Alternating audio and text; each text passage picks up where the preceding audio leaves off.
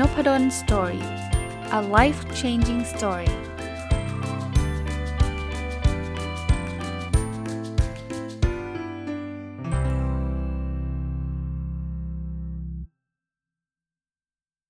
สวัสดีครับ ยินดีต้อนรับเข้าสู่นพดล Story พอดแคสต์นะครับ แล้วก็วันอาทิตย์นะครับ ยินดีต้อนรับเข้าสู่รายการ My Books คือเป็นรายการที่ผมจะเอาหนังสือที่ผมเขียน มารีวิวให้ฟังอย่างละเอียดนะครับ ตอนนี้ก็น่าจะเหลือไม่กี่เล่มแล้วนะครับ น่าจะ 2 เล่มสุดท้ายเนาะเล่มใหม่กำลังจะออกแต่ไม่แน่ใจว่าจะจะจะหมดสต็อกก่อนหรือเปล่า ถ้าหมดสต็อกก่อนก็อาจจะต้องปิดซีซั่นไปก่อนเนาะแล้วเดี๋ยวค่อยค่อยว่ากันใหม่นะครับวันนี้จะมาถึงหนังสือเล่มหนึ่งที่ชื่อว่า personal OKR นะครับ ถ้าเป็นชื่อไทยเนี่ย ก็คือชีวิตจะสำเร็จตามเป้าหมาย ถ้าวัดผลได้เป็นระบบนะ เล่าที่มาที่ไปของหนังสือนะครับ ว่า มันมีอยู่ช่วงหนึ่งนะครับ ตอนก่อนโควิดเนี่ยผมก็จัดเวิร์กช็อปนะเป็นเวิร์กช็อปที่จะพูดถึงการใช้ OKR เพื่อที่จะมาพัฒนาชีวิตเรา แทนที่จะเป็นเรื่องของ OKR ในที่ทำงานนะครับ ก็ตอนนั้นเนี่ยทางสำนักพิมพ์อมรินทร์ How To เนี่ยก็มีมีท่านหนึ่งนะครับได้มีโอกาสเข้ามาฟังผมในเวิร์กช็อปนั้น แล้วก็เกิดไอเดียว่าเออมันน่าจะดีนะ ถ้าอาจารย์เขียนมาเป็นหนังสือ เพราะว่าเวิร์กช็อปเราก็ ไม่ได้จัดกันบ่อยๆเนาะ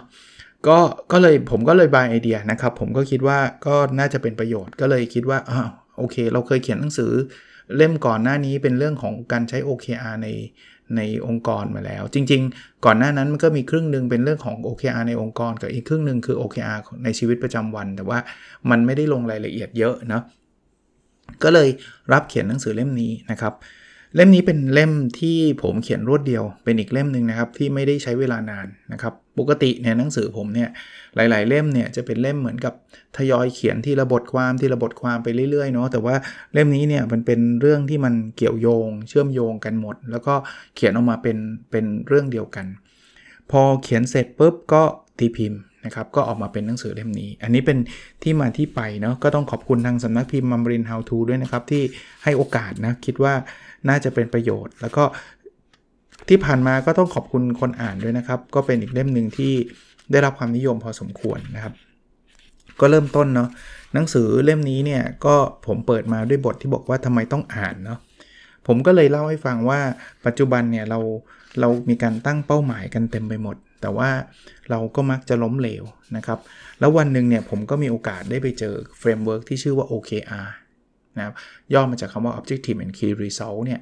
ที่ Google ใช้นะส่วนตัวผมเนี่ยเป็นเป็นคนที่เวลาเห็นอะไรที่มันใช้แล้ว work ในองค์กรเนี่ยผมก็มักจะคิดว่ามันน่าจะเอามาใช้กับชีวิตเราได้นะเราคิดว่าชีวิตเราเนี่ยมันเป็นเหมือนบริษัทก็ได้เหมือนองค์กรองค์กรหนึ่งที่มีพนักงานคนเดียว มี CEO คนเดียวก็คือตัวเราเองนะครับ เรากำหนดทิศทางของชีวิตเราได้ เพราะฉะนั้นเนี่ยถ้า framework เนี้ยใช้กับคนเป็นแสนที่ Google ยังใช้ได้เลย แล้วคนคนเดียวทำไมจะใช้ไม่ได้นะครับ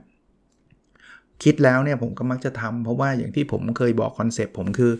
ถ้าทำแล้วมันล้มเหลว มันไม่ได้ทำให้ตัวเองหรือคนอื่นเดือดร้อนเนี่ยจะจะไม่ทำทำไมล่ะครับใช่ไหมก็เริ่มทำไปสิ อย่างมากก็แค่เลิกไงนะครับ ก็เริ่มทำคราวนี้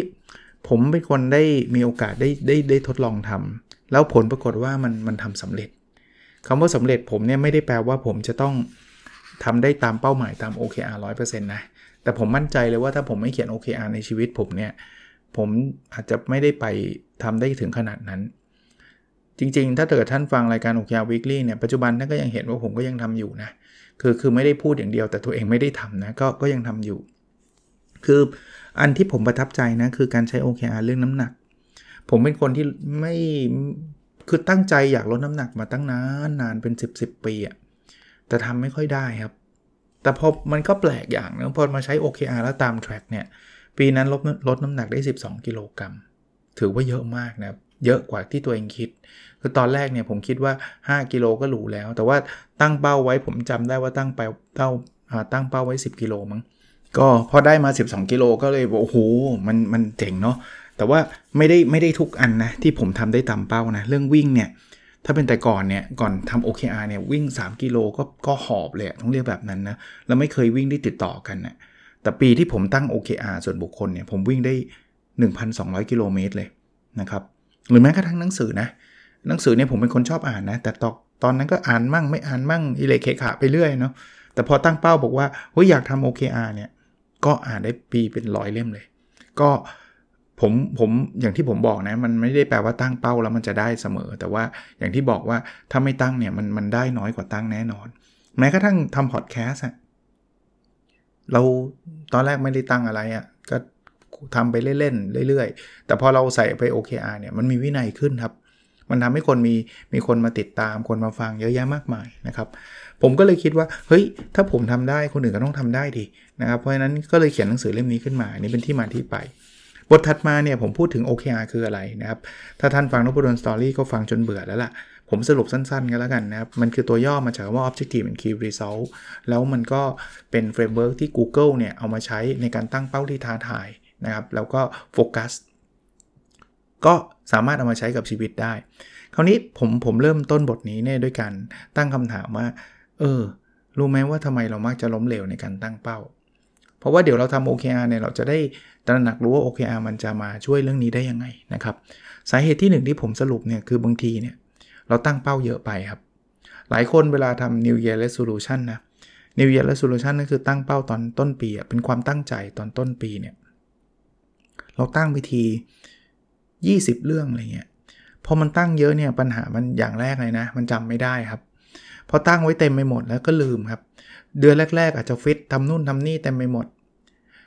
แต่ต่อมามันก็ชักซาซาไปมันก็ชักลืมลืมอะนะครับ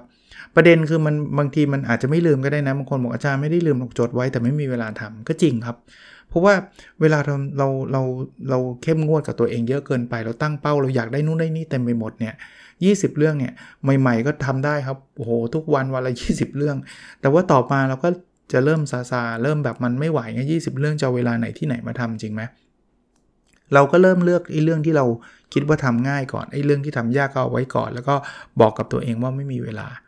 แต่บางทีเนี่ยไอ้สิ่งที่เราทำเนี่ยกับเป็นสิ่งที่อาจจะไม่ได้สำคัญมากนัก ในขณะที่สิ่งที่เราไปทำก็อาจจะไม่ได้ เป็นเป้าที่สำเร็จแล้วจะทำให้ชีวิตเราดีขึ้นมากนักอะ่ะคือมันไม่ค่อยสำคัญ ไปทำอันที่ไม่สำคัญอันที่สำคัญบอกไม่มีเวลาทำกลับมาที่ OKR นะผมคิดว่า OKR ตอบโจทย์เรื่องนี้เพราะว่า OKR สอนให้เราตั้งเป้าน้อยผมผมเวลาผมไปบรรยายหรือว่าผมไปเล่าเรื่อง personal OKR เนี่ยผมบอกเลยนะว่า 1O ไม่ควรมีเกิน 3 KR แล้วเราไม่ควรมีเกิน 3O ด้วย คือไม่ควรมี objective เกิน 3 ข้อ แต่ละข้อไม่ควรมี key result เกิน 3 3 อัน แล้วจริงๆไม่ต้องใช้โคต้าให้หมดนะครับ มี O ตัวเดียว KR ตัวเดียวก็ได้นะครับ การตั้งเป้าที่มันโฟกัสเนี่ยมันทำให้โอกาสที่เราจะทำเรื่องนั้นสำเร็จเนี่ยจะสูง แล้วมันเป็นการเลือกด้วยนะครับ แปลว่า อุ้ยอย่างนี้แปลว่าเราทำ20 ข้อไม่ได้ก็จริงครับ เราก็ควรจะเลือกทำเฉพาะสิ่งที่มันสำคัญสุดๆ จริง ๆ นั่นคือ OKR ปัญหาข้อที่ 2 ที่คนทำแล้วไม่สำเร็จเนี่ย บางคนบอกอาจารย์ ผมก็ตั้งไม่เยอะนะ แต่มันทำไม่ได้สักที ปัญหาข้อนี้มันเกิดจากการที่เราตั้งเป้าหมายโดยไม่รู้ว่าตั้งไปทำไม อันนี้ผมเจอบ่อยเหมือนกันนะครับ หลายคนบ่นกับผมบอกอาจารย์ ผมอ่านหนังสือไม่ไม่ไม่เห็นได้เหมือนที่อาจารย์อ่านเลย ประเด็นคือท่านไปก๊อปเป้าผมไปใช้ไงจริงๆ ถ้ามันไม่ใช่สิ่งที่ท่านอยากทำมันไม่ได้เป็นเป็นเป้าหมายของท่านจริง ๆ เนี่ย ท่านก๊อปก๊อป OKR ผมไปทำตามเนี่ย มันก็ไม่ work สำหรับตัวท่านหรอกครับ ไม่ใช่ว่าผมหวงนะ เพราะถ้าเกิดหวงเนี่ยผมคงไม่มาเล่า Personal OKR ให้ผมให้ให้ทุกท่านฟังทุกวันพุธหรอก ได้เลยถ้าอยากก๊อปก็ก๊อปได้เลย แต่ผมจะบอกว่าอย่ากก๊อปเลยครับ เพราะว่าอะไรไหมท่าน Copy ไปเนี่ยมันจะเป็น OKR ที่ตอบโจทย์ผม แต่มันไม่ตอบโจทย์ท่าน ท่านจะไปอ่านทำไมเยอะแยะขนาดนั้นครับ ในเมื่อท่านไม่ได้ชอบการอ่านขนาดนั้น แล้วมันอาจจะไม่ได้มีประโยชน์สำหรับท่านขนาดนั้น ผมผมเชียร์ครับ ผมอยากให้คนอ่านหนังสือ แต่ว่ามันไม่จำเป็นต้องแบบปีละ เป็นร้อยเล่มแบบผมไงถามว่าแล้วผมจำเป็นไหมแต่ผมชอบไงผมชอบมันเป็นตัวตนผมไงแล้วผมก็ใช้เอามาเล่าให้ฟังในพอดแคสต์นู่นนี่นั่นเยอะแยะเต็มไปหมดเนี่ยท่านไม่ได้ใช้แบบนั้นไม่ใช่หรอหรือหรือไม่ต้องอ่านหนังสือวิ่งเงี้ยท่านมาก๊อปผมไม่ทำไมครับ ในเมื่อท่านไม่ชอบวิ่ง แต่ท่านสามารถที่จะเลือกออกกำลังกายได้โดยหลากหลายวิธีจริงปะดังนั้นเนี่ยเเราพยายามโฟกัสนะครับ แล้วเอาเฉพาะ เป้าที่ท่านคิดว่ามันเป็นตัวตนของท่าน เป็นเรื่องที่สำคัญ อันที่ 3 ครับ บางทีเราตั้งเราเลือกเราโฟกัส แล้วเราก็เอาที่มันเป็นตัวตนของเราแล้ว แต่เราไม่ได้ติดตามความก้าวหน้าไอ้เรื่องนี้เป็นกันเยอะเลยฮะหลายคนเนี่ยตั้งเป้าแล้วตั้งไว้ตั้งแต่ต้นปีแล้วก็ลืม เชื่อไหมครับว่าถ้าเราไม่ track เนี่ยเราจะไม่ทำเราจะลืมครับ บางคนบอกอาจารย์ถ้าเราไม่ได้ทำเลยเราจะ track ไหม track ครับ คือเวลา track เนี่ย track ก็คือการติดตามความก้าวหน้านะครับ เวลาเรา track เนี่ย มันจะเกิดผลลัพธ์อยู่ 2 อย่าง ผลลัพธ์อย่างแรกเนี่ย คือมันจะทำให้เรารู้ว่าตอนนี้เราก้าวหน้าไปแค่ไหนแล้ว การที่เรารู้เนี่ยมันเป็นกำลังใจนะครับ ผมวิ่งไปตอนนี้กี่กิโลแล้ว ถึงแม้ว่ามันยังไม่ได้ตามเป้าก็ตาม แต่มันจะรู้สึกดีว่า เออ เราก็ได้วิ่งได้เป็น 2 3 0 0 โลแล้วนะเนี่ย ตั้งแต่เปิดปีใหม่มาเนี่ย อ่านหนังสือไปเกือบ 50-60 เล่มแล้วนะ อะไรเงี้ย มันเห็นความก้าวหน้ามนุษย์เราเนี่ยเวลาทำอะไรแล้วเราเห็นความก้าวหน้าเนี่ยเราจะมีความสุข แต่ในทางกลับกันครับ นอกจากบางคนบอกถ้ามันไม่ก้าวหน้าเลยล่ะมันเป็นศูนย์ประโยชน์อันที่ 2 ของการ track คือ มันจะเกิดความตระหนักรู้หรือ awareness ครับ การตระหนักรู้เนี่ยทำให้เราเนี่ยสามารถปรับปรุงแก้ไข เปลี่ยนแปลงตัวเองได้ทัน เช่นเอาไม่ต้องอะไรเยอะนะน้ำหนักผมเนี่ย ผมมั่นใจนะ ถ้าผมไม่ช่างแล้วไม่ track น้ำหนักขึ้นเยอะกว่านี้แน่นอน หลายคนบ่นนะครับ ว่าช่วง work from home ล็อกดาวน์ต่างๆเนี่ยน้ำหนักขึ้นเป็น 10 โลเลย ผมเข้าใจเลย เพราะว่ามันอยู่บ้านไง ผมก็เป็นอยู่บ้านเนี่ยมันกินอะไรได้สะดวกมาก ถ้าผมไปสอนหนังสือที่คณะเนี่ย มันไม่ใช่สอนไปกินไปได้ตลอดใช่ไหมคือคือปัจจุบันสอนหน้าจอผมก็ไม่ได้สอนไปกินไปหรอกนะเพราะผมเปิดกล้อง แต่ว่าพอสอนเสร็จเดินลงไปข้างล่างในของกินเพียบเลย แต่ถ้าอยู่คณะนี่มันไม่ได้ง่าย ๆ แบบนั้นใช่ปะ่ะบางทีก็หิวนะ แต่ว่าเฮ้ยยังขี้เกียจเดินไปโรงอาหารว่าไกลก็ก็ไม่ไม่กินก็ไปกินทีตอนเที่ยงอะไรเงี้ยเพราะฉะนั้นเนี่ยพอเรา track น้ำหนักเนี่ยผมจะรู้แล้ว เอ้ย มันเริ่มขึ้นแล้วนะ ถ้าใครฟัง OKR Weekly ของผมตลอดเนี่ย จะพบว่าพอน้ำหนักขึ้นเนี่ย ผมจะเริ่มออกกำลังกาย เริ่ม เริ่มเข้มกว่าการกินมากขึ้นนะครับ เพราะฉะนั้นเนี่ย ถ้า ถ้า track เนี่ย เราจะมีโอกาสได้ทำต่อให้น้ำหนักขึ้นเราก็จะหยุดยั้งมันทันนะครับ หรือว่าเรื่องอื่นๆก็ตามนะครับ อันที่4ครับบางทีเราทำเป้าเนี่ยที่เราทำแล้วมันไม่ค่อยไม่ค่อยไม่ค่อย work เนี่ยเพราะว่าเราตั้งเป้าง่ายไปครับ พอง่ายไปเนี่ยเราก็เลยจะเรียกว่าอะไรดีครับสำเร็จเร็วสำเร็จเร็วแล้วก็เลยเหมือนหลอกตัวเองนะว่าเราทำได้ตามเป้าแล้ว แต่จริงๆแล้วเนี่ยมันมันได้จริงครับ แต่มันเป็นเป้าที่ไม่ต้องตั้งก็ทำได้อะอารมณ์แบบนี้ครับ เพราะฉะนั้นเนี่ยตั้งเป้าแบบนี้มัน มันไม่ค่อยสำเร็จสำเร็จในแง่ถึง Impact กันนะครับ ผลกระทบมันไม่ค่อยเยอะ ก็พยายามตั้งเป้าที่ท้าทาย ซึ่ง OKR มันเน้นอยู่แล้วเนาะนั้นทั้ง 4 ข้อเนี่ย OKR ชอบเอามันมันช่วยยังไง เมื่อกี้ผมพูดไปแล้วเนาะตั้งเป้าหมายมากเกินไป ผมก็บอกแล้ว OKR มันช่วยเราโฟกัส มันบอกแล้วห้ามตั้งห้ามห้ามตั้งเยอะ ข้อ 2 คือตั้งเป้าโดยไม่รู้ว่าตั้งไปทำไม OKR เนี่ยเดี๋ยวเดี๋ยวจะพูดต่อไปนะ ก่อนที่จะเริ่มเนี่ยเราต้องรู้ตัวตนของเราก่อนว่าเราตั้งไปทำไม อันที่ 3 คือไม่ได้ติดตามความก้าวหน้าใน OKR เนี่ยติดตามทุกวีคเลยนะ ทุกสัปดาห์เลย แล้วก็อันที่ 4 คือเราตั้งเป้าง่ายไป OKR เราจะไม่ไม่เน้นการตั้งเป้าที่ถึงอยู่แล้วนะครับ ตั้งเป้าแต่ละข้อเนี่ยต้องมีความท้าทายนะครับ ผมเขียน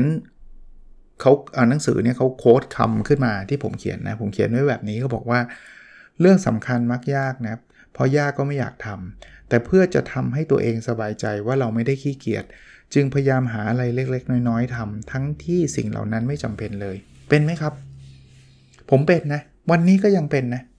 คือวันนี้โหพอเห็นกองข้อสอบแล้วแบบไม่อยากตรวจอะเหนื่อยอะก็เลยไปทำนู่นทำนี่เขียนบทคงบทความจริงๆอะไอ้ที่ควรทำมากที่สุดคือตรวจข้อสอบ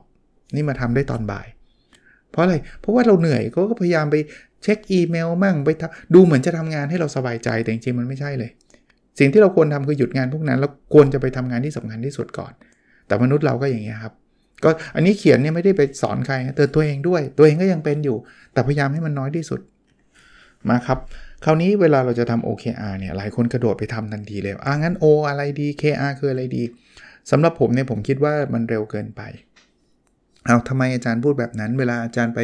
บรรยายในองค์กรเนี่ยอาจารย์ก็สอนเลยไม่ใช่เหรอว่าให้เขียน O เขียน KR ใช่ครับ แต่ว่าองค์กรท่านเนี่ยท่านมี mission value vision อะไรเรียบร้อยหมดแล้วไง คือท่านรู้ตัวตนของท่านอยู่แล้ว มันก็เลยพร้อมที่จะเขียน OKR ได้ทันที แต่ชีวิตเราส่วนใหญ่แล้วกันนะ เรายังไม่ค่อยมีสิ่งเหล่านั้นอ้าวทำไมอาจารย์ต้องไปยุ่งอะไรเรา นี่มันชีวิตเรา มันไม่ใช่องค์กรนะทำไมต้องมี vision value vision อะไรพวกนั้นด้วย ซึ่งเดี๋ยวผมจะไปทีละอันนะครับ ผมก็จะบอกว่า เราเรามองว่าเราเป็นองค์กรสิครับ เพราะว่า ตัวเราชีวิตเราก็เหมือนพนักงานหนึ่งคนองค์กรที่มี CEO คนเดียวอะเรากำลังนำพาชีวิตไปข้างหน้าใช่ไหมขนาดไปเที่ยวเนี่ยเรายังวางแผนเลยนะว่าเออเราจะไปไหนวันแรกวันที่ 2 วันที่ 3 แล้วชีวิตเราทั้งชีวิตทำไมเราจะไม่วางแผนนะแล้วเมื่อกี้จำได้ไหมครับ ที่ผมบอกว่าตั้งเป้าแล้วไม่รู้จักตัวเอง ดังนั้นเราควรจะต้องรู้จักตัวเองก่อน วิธีการรู้จักตัวเองเนี่ยคือการพูดถึง 3 ตัวนี้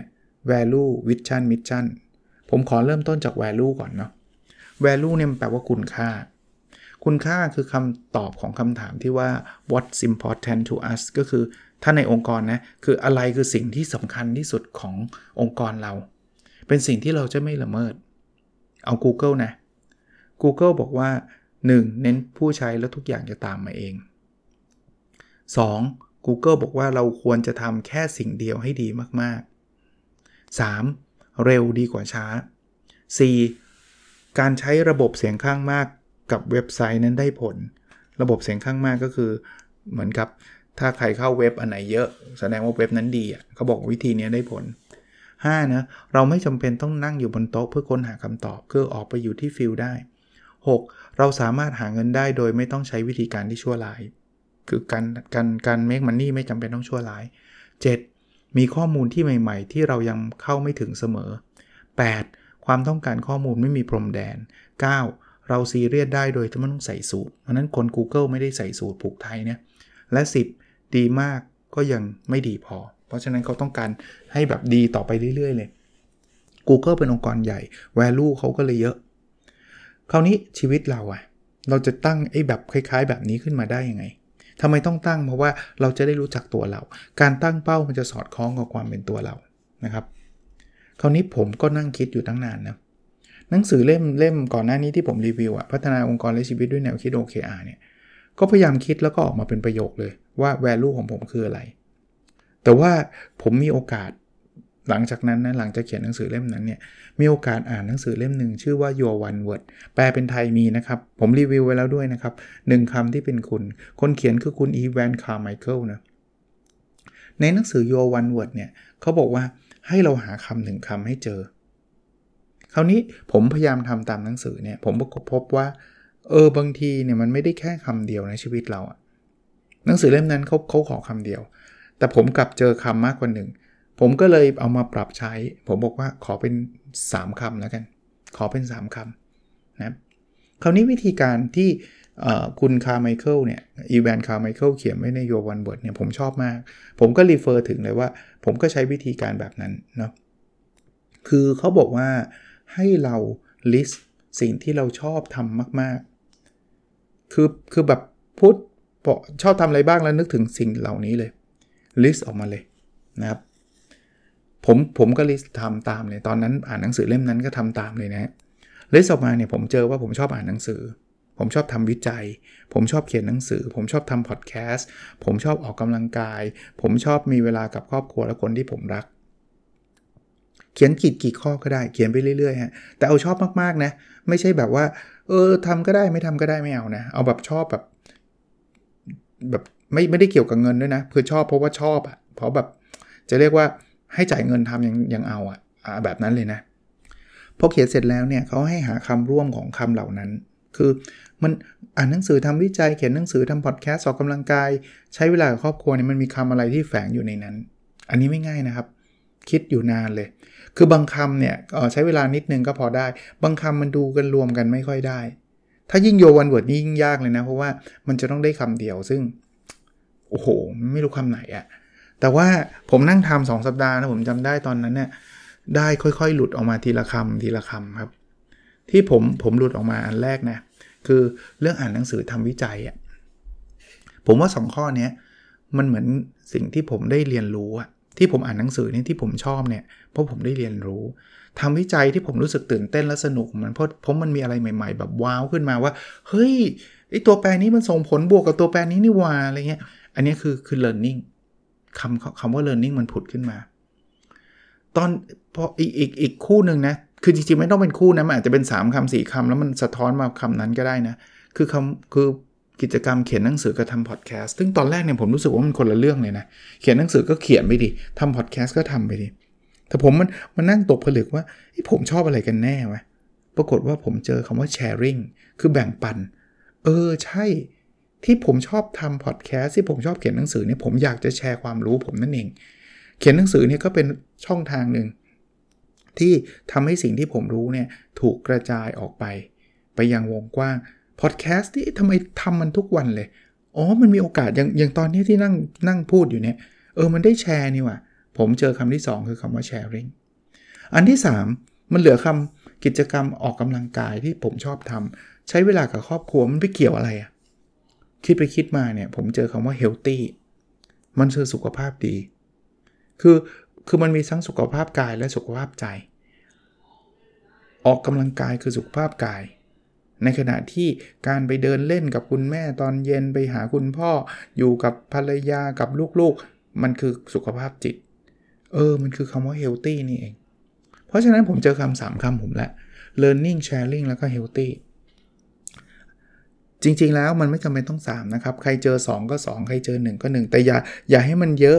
ซะจนกลายเป็น 10คำ20คำนะครับ เอาให้มันเป็นธีมหลักๆ แค่ 3คำอย่าให้เกิดอย่าให้เกินนะครับ คราวนี้เวลาเจอแล้วเราจะรู้ได้ยังไงว่า มันใช่คำสามคำเราลองไปทาบกับสิ่งที่เราทำแล้วมีความสุขดูเลยครับ แล้วผมรับประกันว่า 3คำเนี่ยจะต้องมีคำใดคำหนึ่งเนี่ยตอบโจทย์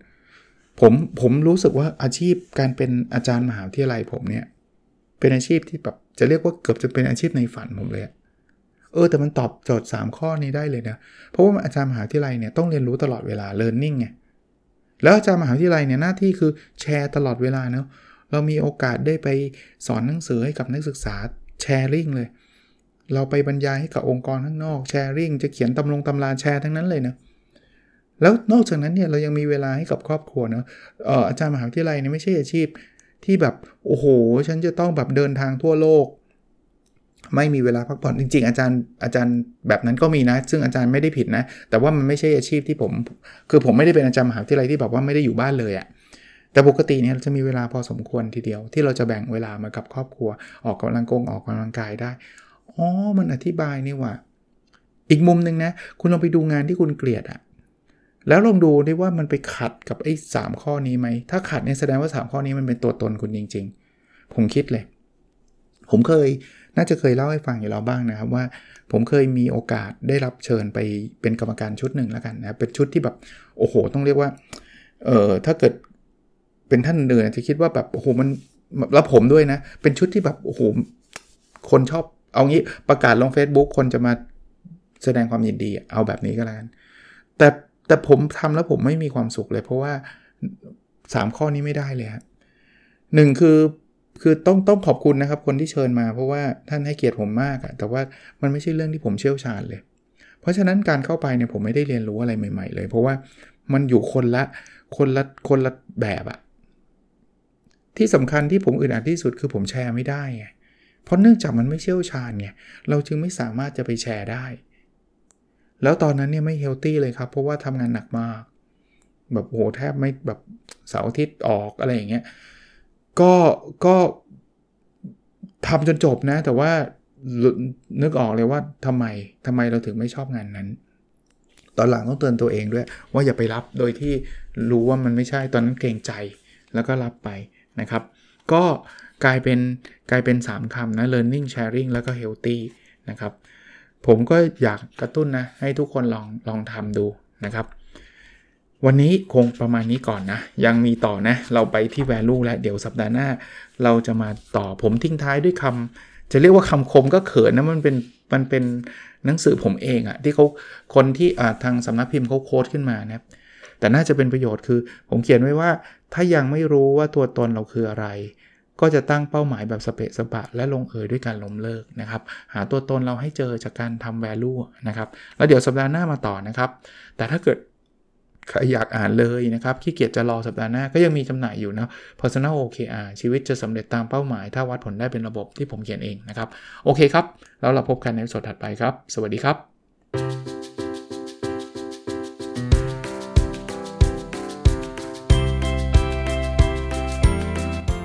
n o p ด d o สตอรี่ a life changing story